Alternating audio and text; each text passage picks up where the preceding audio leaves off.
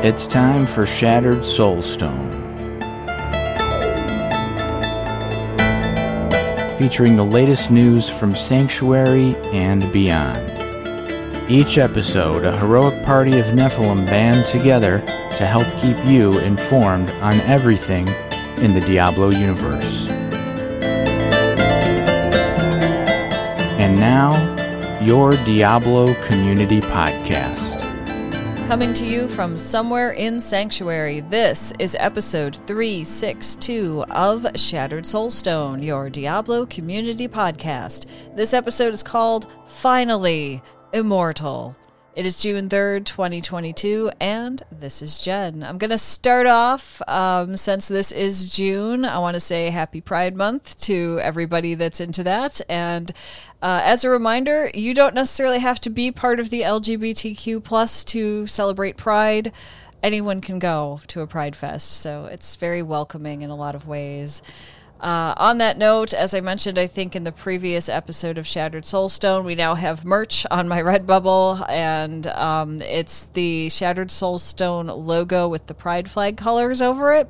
So if you want one of those and to, I don't know, where to a Pride Fest or something like that, you can get it. And everything I talk about today, as always, will be in the show notes at shatteredsoulstone.com so you can check everything out and look at it again or whatever but there's definitely that. Um, in addition uh, there's been two gaming companies uh, since the last show that are being supportive of people one of them is bioware so bioware uh, wrote a tweet that says this bioware supports trans rights women's rights and bodily autonomy diversity equity and inclusion are a cornerstone for our studio and games we don't consider these human rights up for debate, and it says Gary McKay, BioWare General Manager. So that's coming from one of the top people in BioWare, which is always good to hear. It's nice to know which companies are welcoming, so you know who you want to support and who maybe you don't, you know? Like last episode, I think it was was it EA, I think, that didn't want to be supportive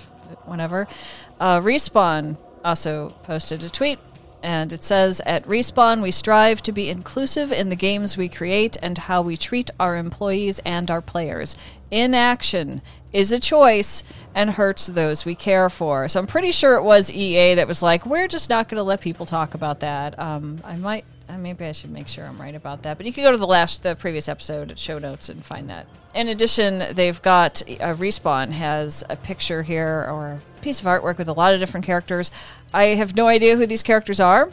And then underneath it says, Pride is the opposite of shame. It's about being proud of who you are. We stand with transgender members of our community, our colleagues, partners, families, friends, and players facing discrimination and attempts to curtail their autonomy. Trans rights are human rights. So, this is another supportive company. And I think that's important because I believe that companies that are gaming companies that are, you know, being supportive of people who are trans, especially now in the United States and possibly other countries where a lot of people who are trans are having a lot of their rights restricted in terrible parts of the United States that should not be restricted. You know, healthcare is a human right. Trans people need healthcare too, you know, that kind of thing.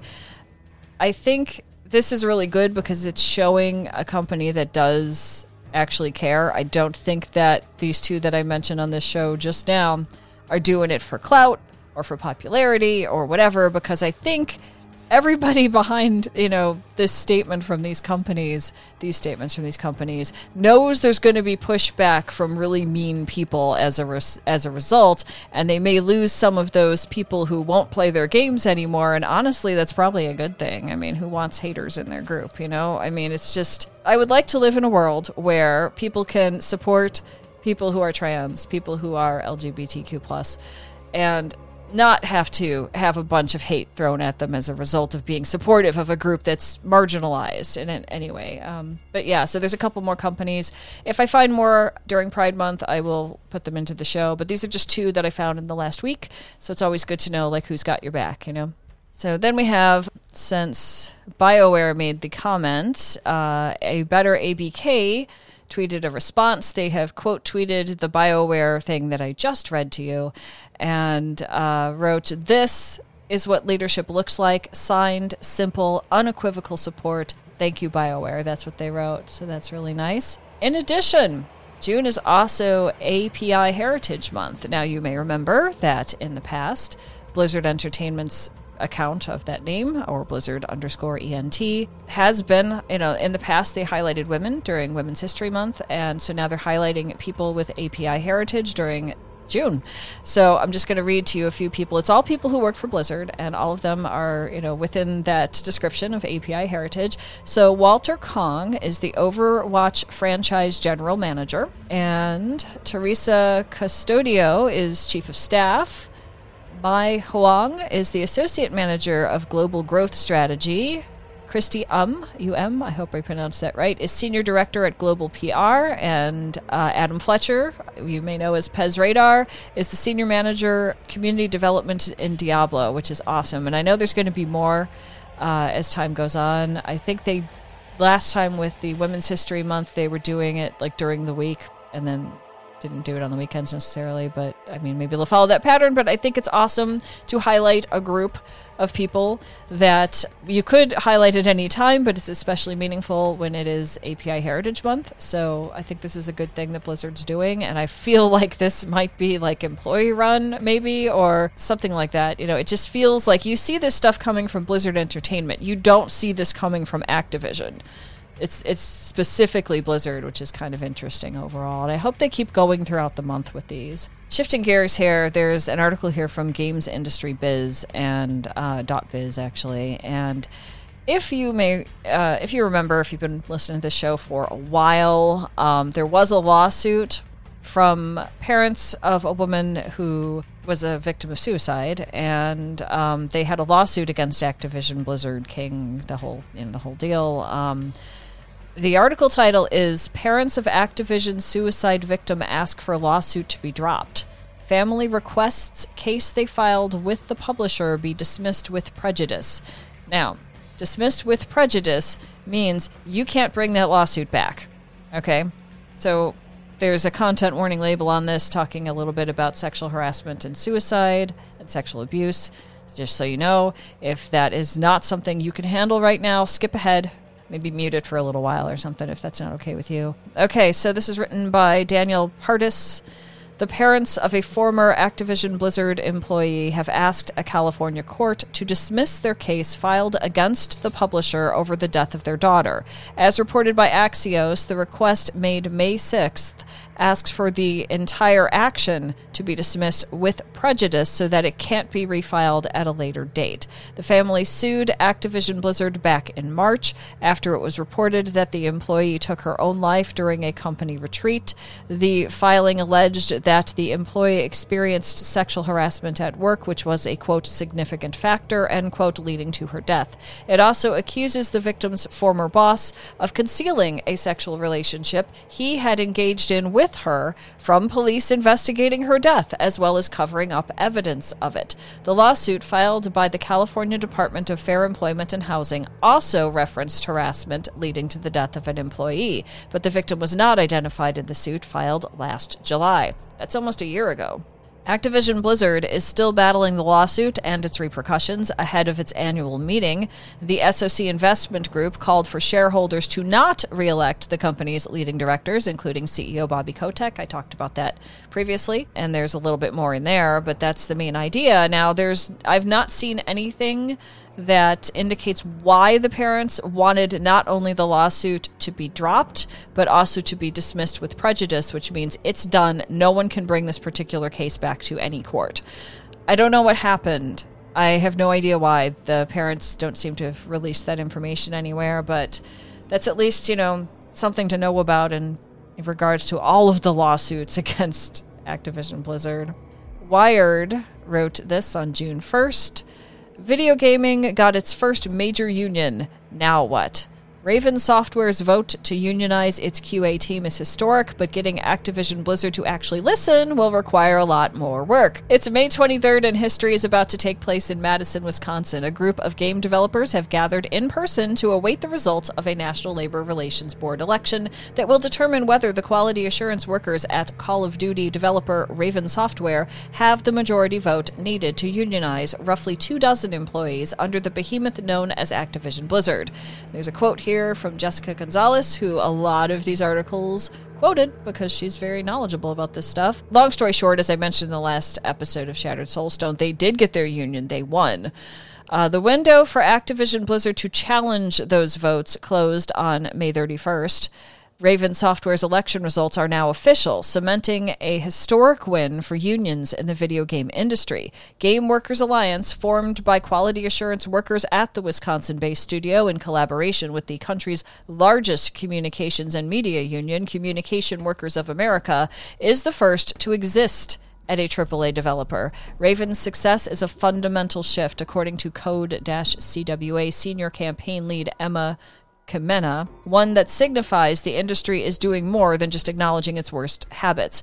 Quote, We're entering a new phase in organizing, says Kinema. Quote, We're actually making the change and doing it in the heart of corporate development. It does mention, this article mentions Vodeo Games that got their union quite some time ago, it feels like. It probably wasn't that long ago, but you know that's how it goes. Um, and it's talking about what led up to this um, the sexual harassment scandals the walkouts the strikes these sort of things which i've mentioned several times in previous shows.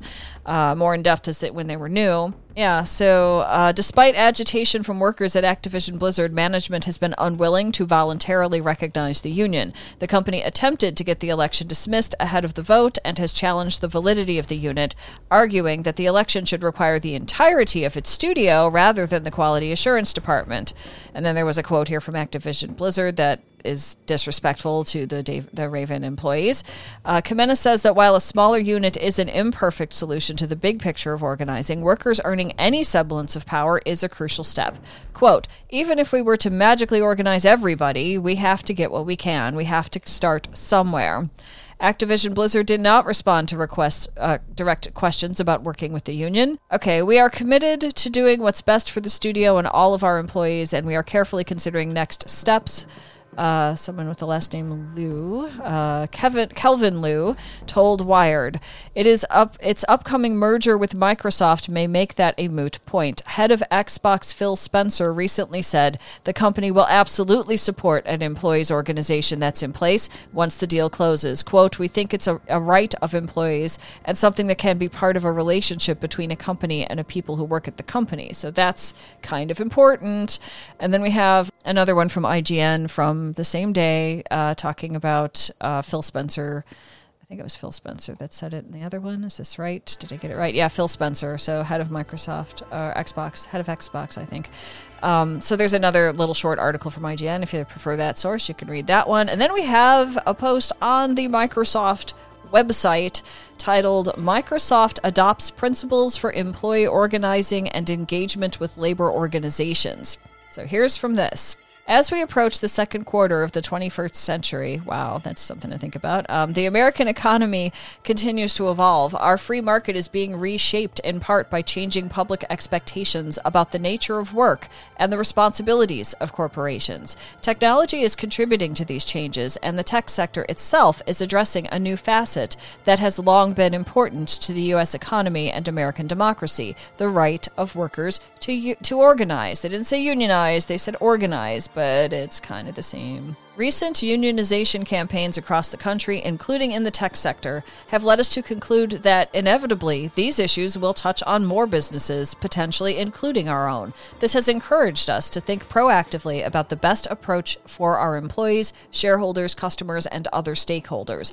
Our employees will never need to organize to have a dialogue with Microsoft leaders. Now, when I read this the first time around, as I found it, that felt like a red flag. Like, oh no, they're going to do the route that Activision Blizzard is doing, where it's like, well, you don't need a union. You can just talk to us, kind of thing. But that's not it at all, it turns out to continue. Uh, but we also recognize the workplace is changing, and that's why we are sharing principles to guide our approach with labor organizations. Today, we are announcing a new set of principles around employee organizing and how we will engage with our employees, labor organizations, and other important stakeholders in critical conversations around work. Two factors are guiding our thinking. First, while relationships with the labor organizations are not new to Microsoft, we know that we have a lot to learn. Many other industries have vastly more experience and knowledge knowledge than we do. In recent months, we've talked with and worked hard to learn from prominent labor, business, and academic leaders. We have built on our company's own collaborative experiences with works councils and unions in other countries, something I learned about myself in the 1990s. Who wrote this one? Is there a name on it?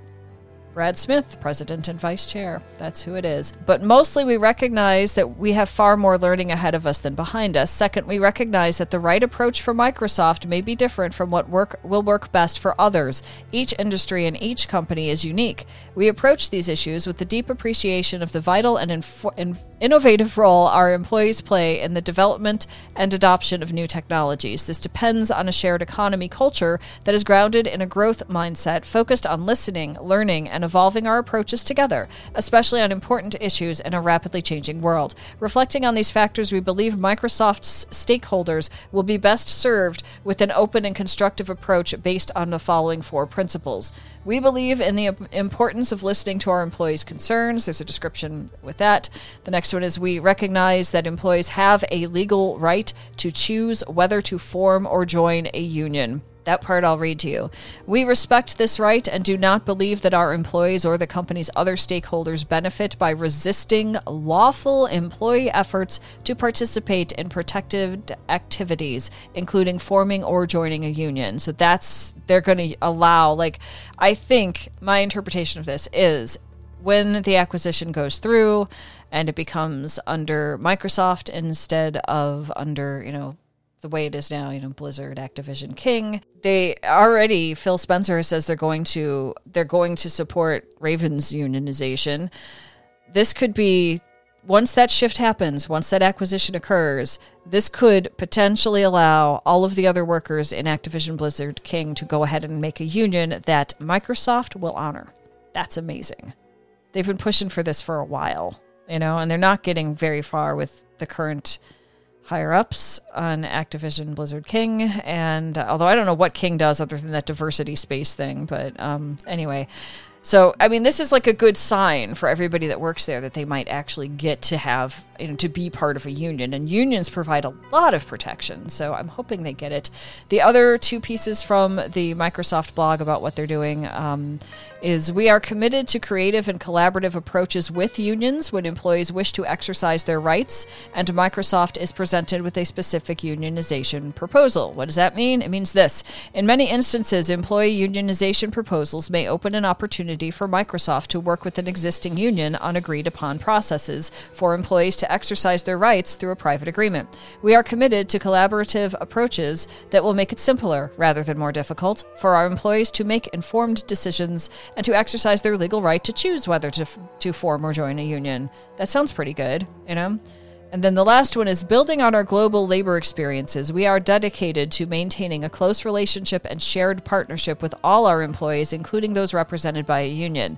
For several decades, Microsoft has collaborated closely with works councils across Europe, as well as several unions globally. We recognize that Microsoft's continued leadership and success will require that we continue to learn and adapt to a changing environment for labor relations in the years ahead. That's interesting because when the union, uh, the people that wanted to unionize that were part of uh, Raven before the unionization uh, vote happened, and, and, they have a union now, but before that, Activision, Blizzard King, whoever made these decisions, uh, gave a bunch of people raises and uh, different, maybe even different positions and stuff like that, in an effort to break up the group so that they couldn't uh, talk about unionizing as easily. But they left out those that were in, uh, interested in unionizing.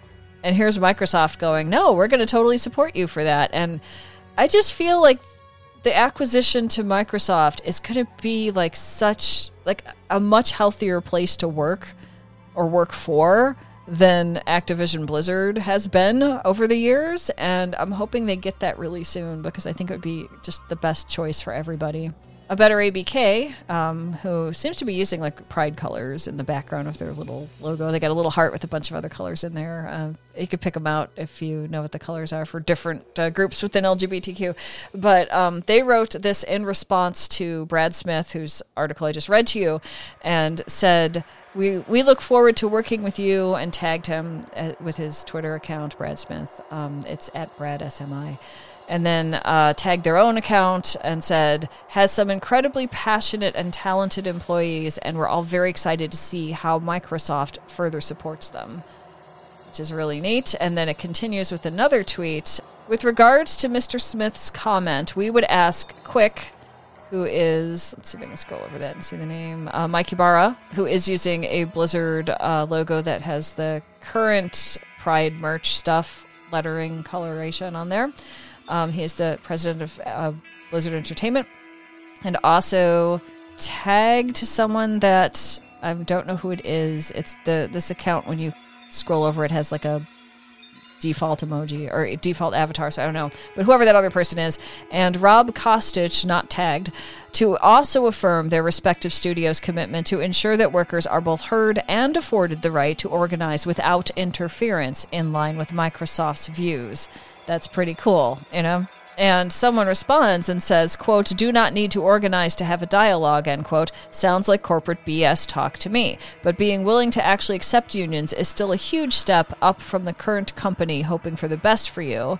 And ABK says, we're always happy to engage in dialogue whenever it's offered. That said, organizing workers together ensures concerns can be addressed as a group, which is why we're still we still advocate for unionization every day of the week. So I think that's I think that's moving in a good direction finally, you know. Then we have the Washington Post, which again is not known as a gaming website. It doesn't typically uh, talk a lot about a particular game. It has talked about the shenanigans that have happened over the years and the lawsuits regarding Activision Blizzard King, but this one's specifically about Diablo Immortal. It was written on May 26 by Gene Park. The article is titled Diablo Immortal aims to be a breakthrough hit for AAA mobile games. And it's got a uh, picture of Wyatt Cheng and a picture of like the startup screen when you launch Diablo Immortal. Um, you get that whole like fiery thing. But these are in black and white because that's what the Washington Post wanted to do with those. Um, I'll read you a little bit of this. In 2018, longtime Blizzard game designer Wyatt Cheng announced Diablo Immortal for mobile devices. A testy audience booed, displeased with the decision at the time to not release the game on PC. Do you guys not have phones? Cheng, who is the game director on Immortal, shot back. The moment became immortalized in memes and mockery, much of which was rooted in failed expecta- audience expectations. Fans attending BlizzCon 2018 were hoping for Diablo 4 news, but it also came from a lingering stigma around mobile games in the West, where adoption of smartphones as a gaming platform has been slower than in the rest of the world. Since then, Diablo Immortal has boosted its reputation as alpha and beta tests proved the game was a full throated, classic Diablo experience. It helped that Blizzard decided to bring the game to PC. That is a key point right there. I remember watching the announcement figuring that we were going to just hear about, hey, the game's going to be out on this day, or we're adding this, or whatever. And when they said uh, it was Wyatt Cheng and uh, Pez Radar, we're talking about it in the sh- very short, actually, YouTube uh, video of it uh, when it went live. One of the things they mentioned was that they have decided to bring the game to PC. And I did not expect that. And so, you know, some of you are probably are probably already playing it on PC at this point. To continue, the Diablo series is one of the most influential in modern game design, popularizing gameplay loops that center acquiring randomized quote loot. It's you don't have to quote loot, you know, it's just loot uh, to make your role-playing character more powerful. Diablo 2, which was recently remastered, cemented this loop, while Diablo 3, which Cheng also worked on, streamlined and evolved it. And it kind of goes on a little bit. Uh, I'm not going to read everything because we kind of know some of this already.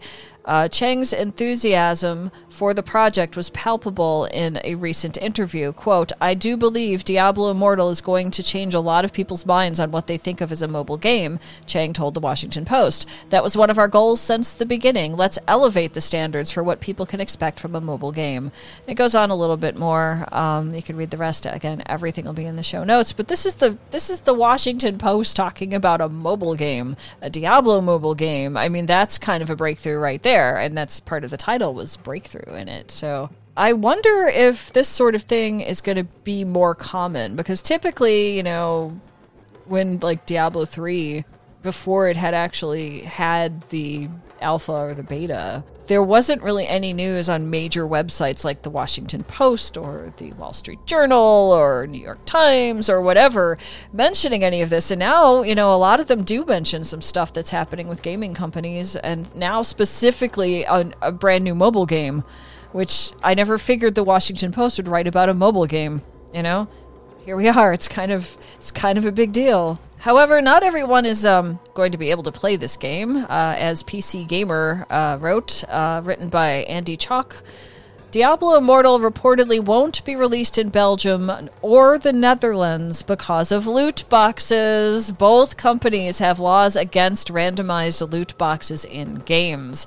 So here's a little bit from that. Diablo Immortal arrives later this week on mobile devices and somewhat unexpectedly PC in an open beta that was revealed in April. And again, this was uh, written by Andy Chalk four days ago from the time that I'm recording this. Unless you live in Belgium or the Netherlands, that is, in which case you won't have access to the game, legitimately at least. The problem appears to be related to loot boxes and specifically laws against them in those countries. Dutch gaming site Tweakers via Google Translate reported a few days after Diablo Immortal pre registration went live in the App Store and Google Play, it was disabled in Belgium and the Netherlands. An Activision Blizzard rep told the site that the removal was, quote, related to the current operating conditions for games in those countries, end quote.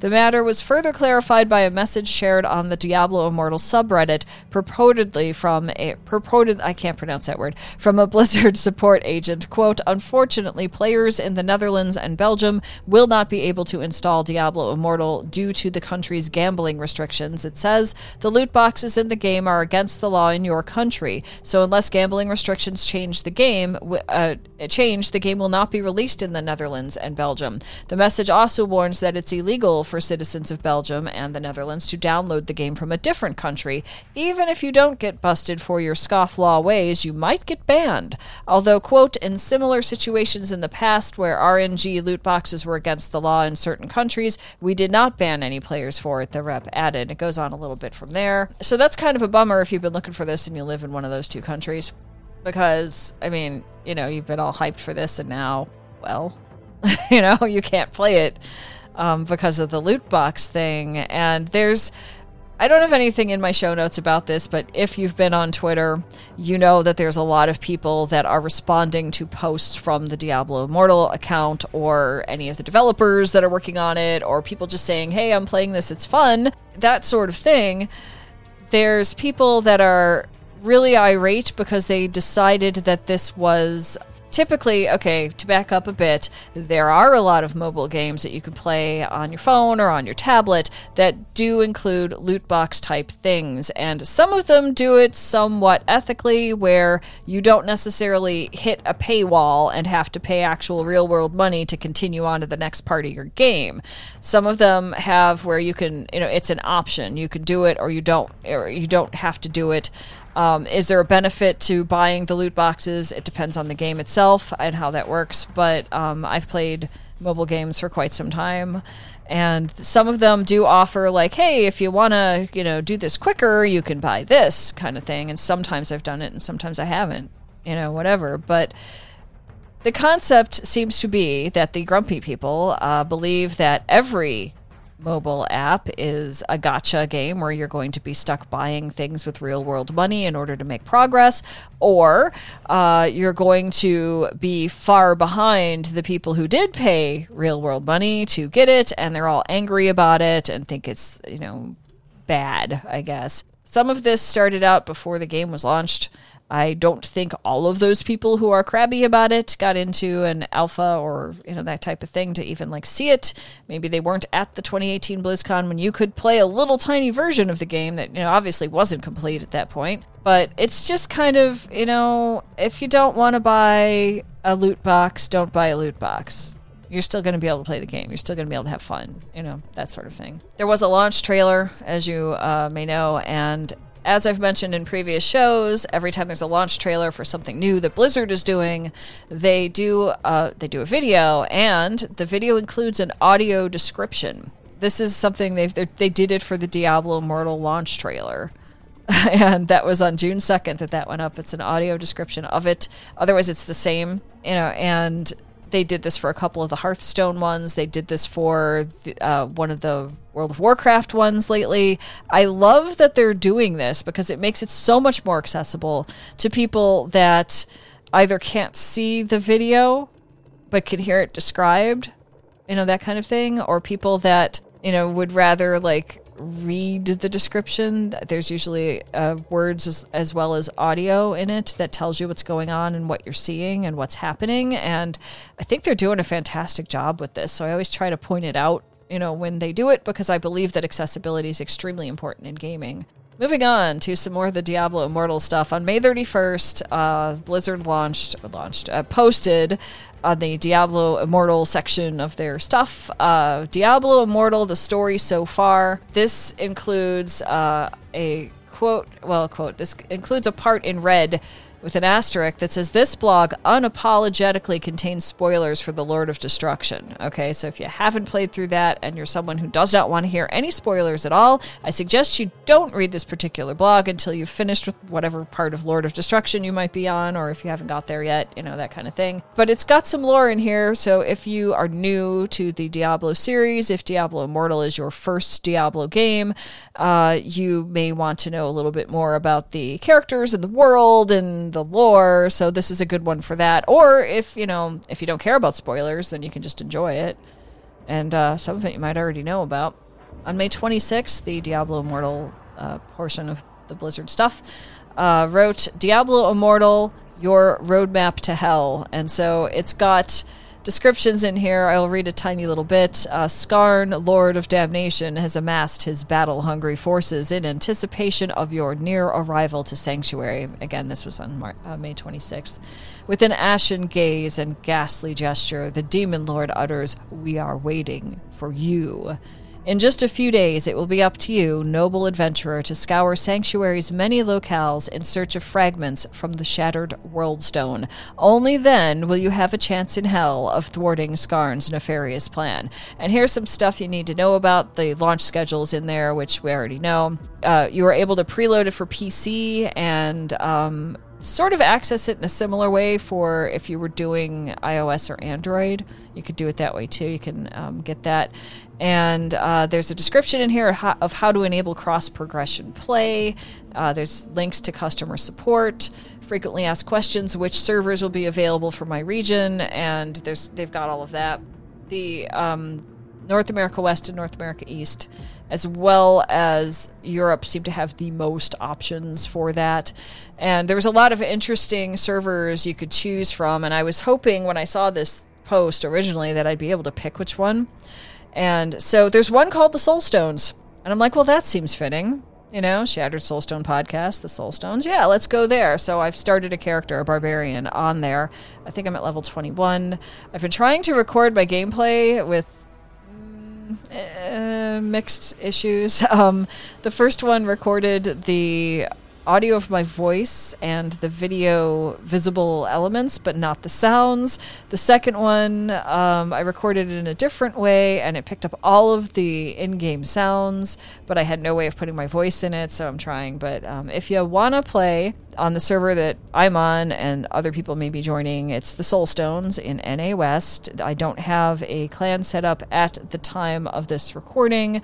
My barbarian hit level like 21 or something like that fairly recently. So you have to have uh, be at least level 20 and have a whole bunch of gold so i'm going to go in and grind some more later on probably sometime after i finish putting up the show notes for this show and uh, we'll just take it from there. And that way, we'll definitely have a clan on that particular server. West March Workshop is doing a different server, and I'd have to look it up. But if you just you know check out Nine Ball or the West March Workshop Twitter, you can find which one they're on. I think it's the World Stone, but I'm not sure um, about that. I might be wrong, but you know, at least two of the Diablo podcasts that are still going are you know picking a server and you know if you want to hang out with the host doing stuff, I mean, I guess it would be possible. So there's that. Yeah. Now, I, I put a tweet on the Shattered Soulstone Twitter account um, saying that, you know, the Soulstone seemed like a fitting place for the Shattered Soulstone community to make a clan.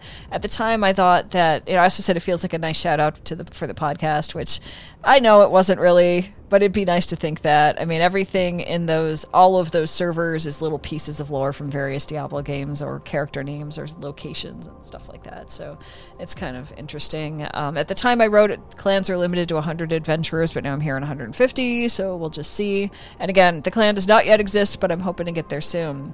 There's also been a lot of guides made for people who want to play Diablo Immortal. There's one that's done in Spanish from Diablo Next, and it's uh, if you're looking for that, it's got a lot of tools for that. So it's Guide of Classes Diablo Immortal. So it's Guías de Clases in Diablo Immortal, um, and all of it's in Spanish. So you can follow along if Spanish is your first language or if you just prefer it. Um, and some I speak Spanish. I have been a little rusty because I haven't had too many people speak it with lately, but um, I can read it still. So I mean, I could look at that, and it's it might make more sense to me because of the way the the two English and Spanish are different, and sometimes I process it better in Spanish. So anyway, it's a little more clear. English, oh, I've I've always thought that English language is tricky because you have words that could mean more than one thing, and are spelled the same way, and you don't really have that in Spanish. So that's kind of what I'm thinking. Um, Maxroll has a bunch of stuff too. Uh, there's a tweet by them on uh, May 27th. Learn all about Diablo Immortal Helliquary raid boss attack patterns, skills, mechanics, strategy, rewards, combat rating with useful tips and tricks in our new category. Their new category is immortal.maxroll.gg, and you can find all that stuff there at Maxroll. Again, everything will be in the show notes. Echo Gaming Diablo tweeted on May 31st as we embark on the official release of Diablo Immortal. Uh, at Nine Ball Gamer and Echo uh, hook up to share the story of Diablo Immortal with all of you ready to join us in Sanctuary. And there's a YouTube video you can watch that has that. Also, Echo Gaming um, uh, on May 29th tweeted The Immortal Podcast episode 25 is going live soon. Don't miss our special guest. Wyatt Cheng, Candlesun, uh, discussing Diablo Immortal with Echo and uh, his co-host at Scrappy Academy. And so I you can watch that too. There is a video of it on YouTube and also on Twitch, so you can take whichever one you prefer. And there's some merch. There is some Diablo merch. It's not Pride merch, uh, though that is probably still there somewhere. Um, have to look for it, but uh, there's a lot of t-shirts here. So we have the Diablo Immortal Skeleton King t-shirt by Jinx. There's the Diablo Immortal Countess by Jinx. There's one with just the logo of Diablo Immortal, not the one they had back in 2018 with like the fire behind it. This is just the logo. Uh, there's some looks like prints, famed print, uh, framed prints that you can get of. Uh, let's see, it looks like the barbarian, the demon hunter, the monk, the crusader, the sorceress, and the necromancer. There's phone stuff, like if you want to swap out your phone case or stick something into that or whatever. There's um, Skeleton King. There's the logo with the fire underneath it. There's the the Countess and all of the classes. You can still get the Lilith statue for $600 if you want to. Uh, there's a Diablo Immortal logo pin, some like slides with just the logo on it. Okay. Uh, there is a Diablo 4 Barbarian red t shirt. There's the framed print of the artwork that we were shown in pieces in the last, well, the last three and the current seasons in Diablo 3 where you're seeing just parts of it. It's the whole piece. You can also get it as a canvas. Uh, there's some pins from you know blind packs. I'm not sure exactly what those all are. You know that kind of thing. There's a hoodie. It's a gaming desk mat. There's Blizzard Series 8 Platinum pin set. Fancy, fancy. Some other stuff. There's another Diablo. There's a Diablo 4 T-shirt. Lilith returns. Um, it's it's kind of cool. It really is. And then there's a hoodie that's got like a skull, that skull that the Lilith statue holds. So you know what I'm talking about, that sort of thing. A couple more t-shirts and hoodies. And if you didn't get uh, Book of Adria, Diablo Bestiary, you can get that for, for through this unless they're out.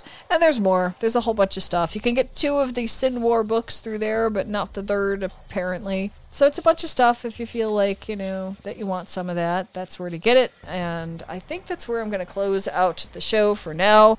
So all of you can go back to playing Diablo Immortal again without having to listen to me while you're playing.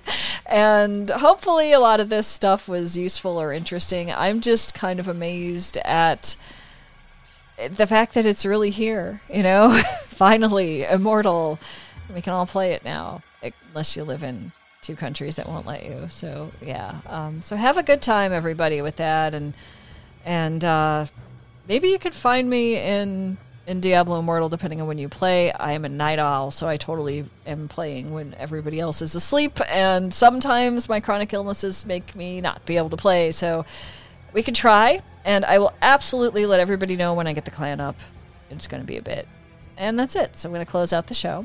You have been listening to episode 362 of The Shattered Soulstone, your Diablo community podcast. Missed an episode? You can find the show blog and listen to the show archives at www.shatteredsoulstone.com.